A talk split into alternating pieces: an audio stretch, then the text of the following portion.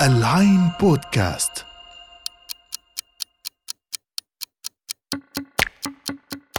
الساعة 25 الساعة اللي بتيجي بعد ما نقرأ نص أو نشوف فيلم. ونلف مع شخصيات خيالية برا الزمان والمكان. أنا سلمى أنور وحنتقابل أسبوعياً بالساعة الخمسة وعشرين. بيسموا العصر اللي إحنا فيه ده عصر الصورة. والكلام صحيح بدرجة كبيرة. المادة البصرية النهاردة بتشكل وجدان شعوب ووعي أجيال وبتثبت اتهامات وتنفي اتهامات وتنقذ حيوات وتقيم ممالك وتنزع صلاحيات وتغير مجرى التاريخ كله. بس بفتحة العدسة وقفلتها. إنما حكايتنا النهاردة وإن كانت وافدة من منتصف القرن العشرين يعني قبل حكاية زمن الصورة ده بشوية لكنها تظل قصة بطلتها الصورة. وقبل منها النيجاتيف وللأجيال الجديدة اللي ما تعرفش النيجاتيف اللي هو شرائط التصوير القديمة اللي كانوا زمان بيقولوا عليها في مصر العفريتة لأنها كانت بتظهر الأجسام المصورة كما لو كانت أشباح صغيرة من الضي والظل محبوسة في إطارات صغيرة جدا. حكاية النهاردة هي حكاية الفيلم الإسباني المعروض حالياً على منصة نتفليكس باسم مصور ماوتهاوزن وهو فيلم مبني على قصة حقيقية دارت أحداثها في معسكر من معسكرات النازي. بالمناسبة أول مرة شفت الفيلم ده كنت راجعة من يوم ممل ومرهق للغاية في العمل. وتصورت إني بقى هشغل فيلم أنام قدامه في سلام. بس طبعا لأني اخترت الفيلم الغلط طار النوم من عيني. وما قدرتش أنام لحد ما أشوف تتر النهاية واللي كان مزيج بديع من الموسيقى والصور الحية الملتقطة من قلب معسكر ماوتهاوزن النمساوي. طب ما تيجوا أطير النوم من عينيكم شوية وأحكي لكم الحكاية من الأول. أحداث القصة دي بترجع لسنة 1941 مع ترحيل مصور إسباني لمعسكر نازي في النمسا. اسمه معسكر ماوتهاوزن وسط سجناء آخرين بيترحلوا معاه. خلينا نتفق في البداية على إنه بنهاية عهد هتلر كان في حوالي 300 معسكر احتجاز وتعذيب اللي متعارف عليهم باسم concentration camps ودي ضمت كلها مجتمعة حوالي 3 مليون سجين. معسكر ماوتهاوزن اللي بتدور فيه قصتنا كان واحد من أسوأ المعسكرات دي سمعة والتصق اسمه بمدرج حجري طويل. عدد درجاته وصل 186 درجة من السلالم الزلقة حادة الحواف. اتعرف المدرج ده وقتها باسم سلالم الموت. والقوات اللي كانت مسيطرة على المعسكر وهي مجموعة من ضباط الفرقة الخاصة النازية منحوا المعسكر اسم محطم العظام. أصل المعسكر كان قريب من محجر جرانيت وفي نفس الوقت كان قريب من مدينة لينز اللي كان هتلر بيحلم إنه يقيم فيها مباني شاهقة وعمران فريد وكذا. وهتلر بالمناسبة كان يروى عنه إنه قادر على استحضار صور عمرانية تفصيلية في خياله بمجرد ما يقرر يعيد تخطيط أي مدينة. نرجع لقوات النازي اللي قرروا يقيموا المعسكر هناك عشان يستغلوا السجناء الخونة من أعداء دولتهم في إنهم يقطعوا الحجارة بلا هوادة طلوعاً ونزولاً على سلالم الموت. واللي الجهد الشاق يهدوا منهم كان يقع وغالباً بياخد في طريق سقوطه كام سجين منهك تاني نحو القاع. في الأجواء الرمادية دي وجد المصور الإسباني الشاب فرانسيسكو بويس ده اسمه وجد نفسه بعد ما قبض عليه الألمان متلبساً بالخدمة في الجيش الفرنسي. المعسكر كان ملحق بيه قسم تصوير صغنون. شغلته الأساسية إنه يسجل بيانات وصور السجناء الوافدين اللي كان الواحد منهم عبارة عن رقم وصورة بس غالباً بدون اسم ولا تاريخ. كمان القسم كان معني بتوثيق الأحداث المهمة في المعسكر زي الزيارات المهمة مثلاً. أو بعض الأنشطة اليومية اللي كان بيقوم بيها القادة زي إيه؟ زي تصفية بعض السجناء مثلا.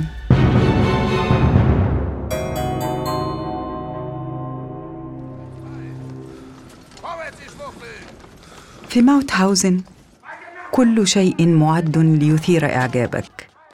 بالنسبة لرئيس قسم تحديد الهوية كان الأكثر أهمية هو الإخراج المسرحي. وأدركت الأمر بسرعة. كانوا بحاجة إلى مصور وأنا علمني والدي التصوير فأصبحت المصورة الذي كانوا يبحثون عنه. دي كانت مقدمة الفيلم على لسان بويس.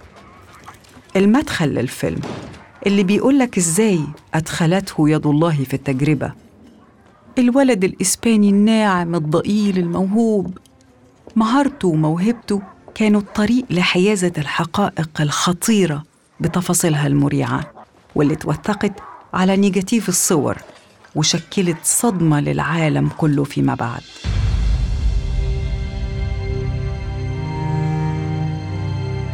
الفيلم بيسقي العين والأذن بتفاصيل صغيرة ما تقدرش تتعامل معاها عادي زي مثلا وجود طفل صغنون مع أبوه في المكان الرهيب ده. طفل عزلوه عن والده اللي ساقوه لنقطة تانية داخل المعسكر ليظل الطفل الصغير في صحبة بويس. وده من حسن حظه في الحقيقة لأن المصور الإسباني الرهيف هيكون المنقذ لحياته. مش بحمايته بدنيا من البطش أو شيء لأ بإنه بس يحكي له ويكلمه ويغريه بالابتسام بفرحة في مواجهة كاميرا المعسكر. اللي بتوثق احتجازه. والأهم كان إنه يمنحه الأمل في إن أبوه هيرجع ويرعاه بنفسه تاني. أمل مش هيتحقق طول الفيلم.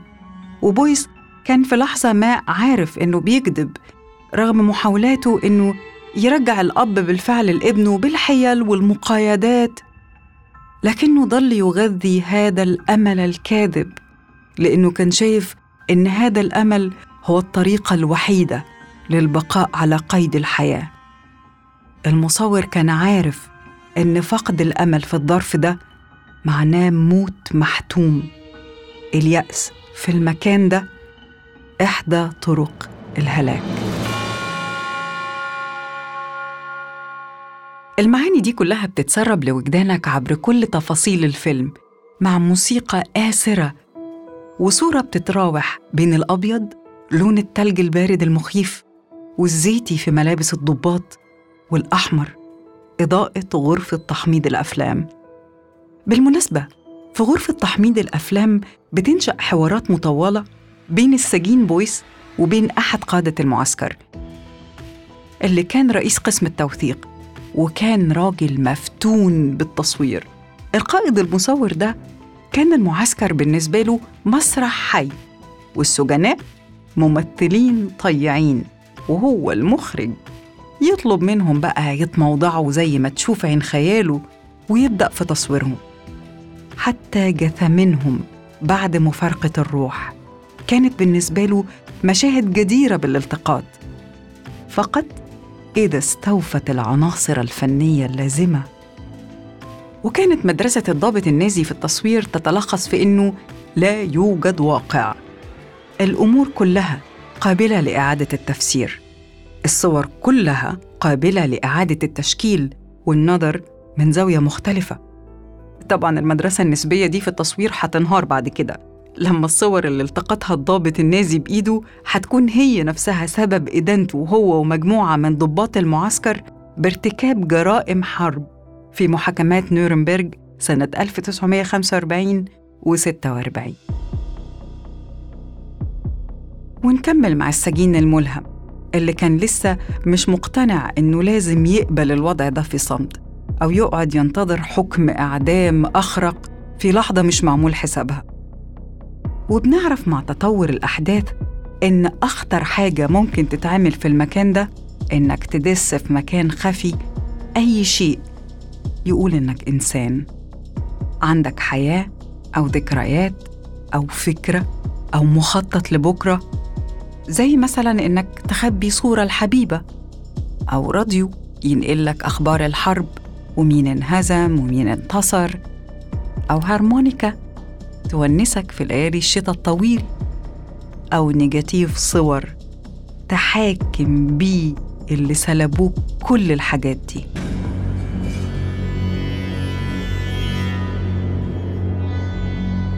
اللحظة الفارقة في أحداث الفيلم كانت مرتبطة بتقدم قوات الحلفاء بقيادة أمريكا صوب النمسا وتوقع وصولهم للمعسكر أو في نقطة قريبة منه خلال أسابيع. التطور ده على الجبهة أربك ضباط النازي في المعسكر وكان أول أمر أصدره القادة هو أمر بإحراق الصور والنيجاتيف اللي في أدراج قسم التوثيق. وهنا كان على بويس إنه يختار. ينصاع للأمر ويحرق بإيده دليل الإدانة عشان يحفظ روحه أو يستمسك بالأمل ويغامر بحياته مقابل إن الصور تشوف النور في يوم من الأيام قريبا أو بعيد. واختار المصور الأسباني المغامرة بحياته مش في الفيلم في الحقيقة. من أكتر من نصف قرن من الزمان. كان في إنسان في الموقف ده وده كان اختياره في لحظة فارقة من حياته ويمكن من تاريخ أوروبا بأسرها. من لحظة قراره بتبدأ الأحداث كلها تدور حوالين مغامرة طويلة هدفها توزيع النيجاتيف في أكتر من مكان ومع أكتر من شخص داخل وخارج المعسكر عشان بويس يضمن سلامة ولو جزء فقط من الصور دي في المستقبل.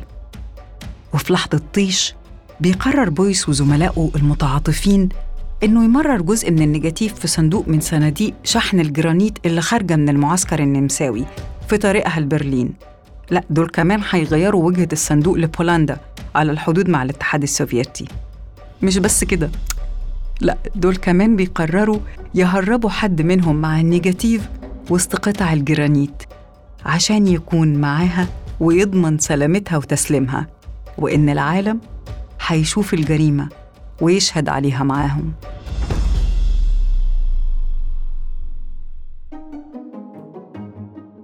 المقطع التالي من الفيلم في الحقيقة هو مقطعي المفضل وهو الأكثر جنوناً في الفيلم على الإطلاق. المقطع اللي بيرتب فيه السجناء لعمل عرض مسرحي غنائي هزلي يسلوا بيه الضباط ويشتتوا انتباههم عن خطة تهريب النيجاتيف والسجين المصاحب إلى ما خارج المعسكر. طبعا العرض الراقص بتاع السجناء يعني كان بائس جدا لدرجة إنه ممكن يقتل من الضحك بمساحيق التجميل المفتعلة اللي استخدموها وأصواتهم النشاز والأدهى بمحاولات بعضهم إنه يؤدي دور امرأة إسبانية فاتنة. المشهد بمزجته بأغانيه بالرقص والملابس المبهرجة والألوان كان عامل زي ما يكون إجازة مؤقتة من الجحيم.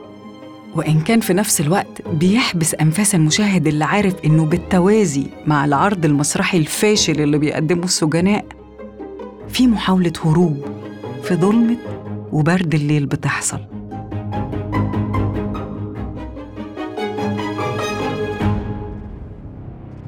والحقيقة الفيلم في المقطع ده والمقاطع التالية اللي بتنكشف فيها الخطة وبيتسجن فيها بويس وبيتعذب بينجح إنه يقطع نفسك حرفياً. ويدخلك في حالة من الشك والتساؤل حوالين قرار المصور الأسباني من البداية. وإن كان تهور أم شجاعة. وتقريبا كده بتفضل تسأل نفسك السؤال ده طول الوقت وإنت محبوس الأنفاس مع كل مشهد متوتر أو مؤلم لنهاية الفيلم. لحد ما تطمئن بنفسك على سلامة بويس وسلامة شركاء المغامرة وسلامة النيجاتيف.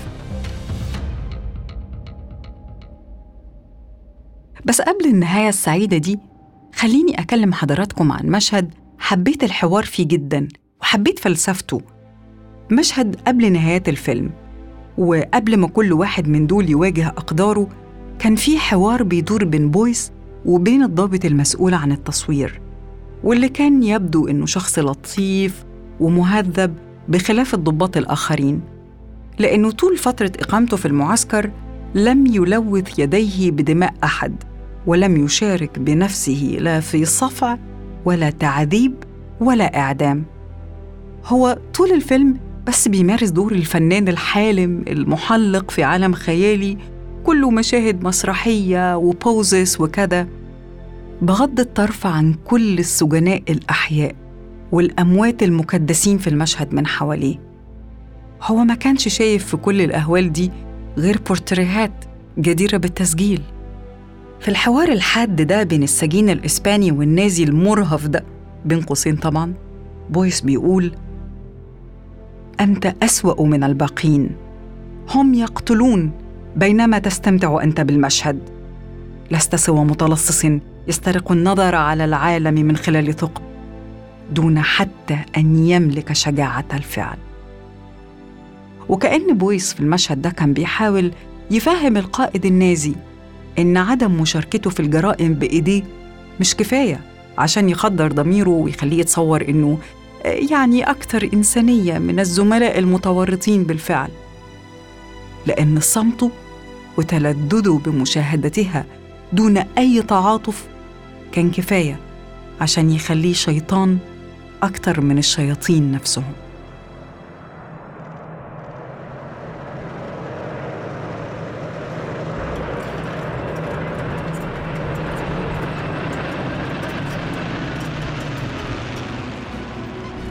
وبنهاية الفيلم هنفرح مع المصور الأسباني بسلامة النيجاتيف اللي فضل يجمعه من هنا ومن هناك عشان يوصل صوته للعالم.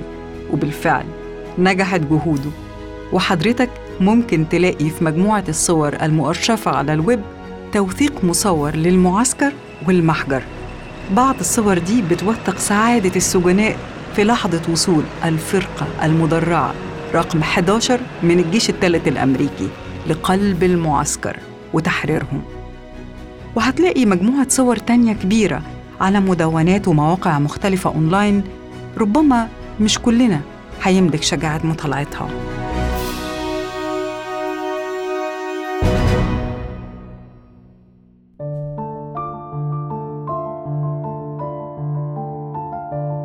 وسواء هتقلب في الصور بعد الحلقة دي أو لأ خليني أحيل حضرتك في النهاية لكتاب مهم جدا بيعرض مفهوم مهم وافد من قلب تجربة مماثلة لتجربة صاحبنا المصور الإسباني وهو كتاب الإنسان يبحث عن معنى. الكتاب ده بيوثق تجربة الطبيب النفسي النمساوي فيكتور فرانكل اللي اعتقل لسنوات في معسكر من معسكرات النازي. واللي طبيعي اتعرض للتنكيل والتجويع وشاف رفاقه بيعذبوا وبيقتلوا لكنه رفض إن حياته تنتهي في التجربة بدون معنى. وقرر إنه يشغل أيامه في معسكر الاعتقال برصد الأنماط النفسية للسجناء وتوثيق الحيل الدفاعية اللي كانوا بيلجأوا ليها كي لا تنهار دفاعاتهم بالكامل.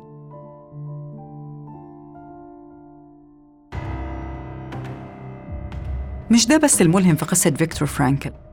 مش انخراطه في الرصد العلمي وسط كل الأهوال دي. الملهم في الحقيقة كان اللي سجله عن السجناء اللي تشبثوا بالحياة رغم فظاعة التجربة وعن إجابتهم على السؤال ليه ظلوا متمسكين بالحياة؟ ليه تشبثوا بها وما حاولوش ينهوا حياتهم زي آخرين غيرهم في المعتقل؟ النتيجة كانت ببساطة إن اللي كمل هو اللي كان فيه شيء له معنى أكبر في حياته. زي مثلا إنه عايز ينتصر للأيديولوجية اللي بيؤمن بيها. أو يمكن معنى أبسط من كده وأكتر شخصية. زي مثلا وعد لزوجته بإنه يرجع من قلب الحرب حي. أيا كان المعنى المهم يكون موجود. وده اللي بيمنح مستوى مختلف لمشاهدة فيلم مصور ماوتهاوزن. مستوى أبعد من الحديث عن قوة الصورة وتحدي البطش والمغامرة والمعافرة. مستوى البحث عن المعنى اللي خلى ولد شاب زي فرانسيسكو بويس يتشبث بالحياة. مش بس عشان ينجو بنفسه لكن كمان عشان ينجو بقيمة آمن بيها وهي قيمة تحقيق العدالة الدنيوية بكل شاعريتها قدرتها على توليد الأمل.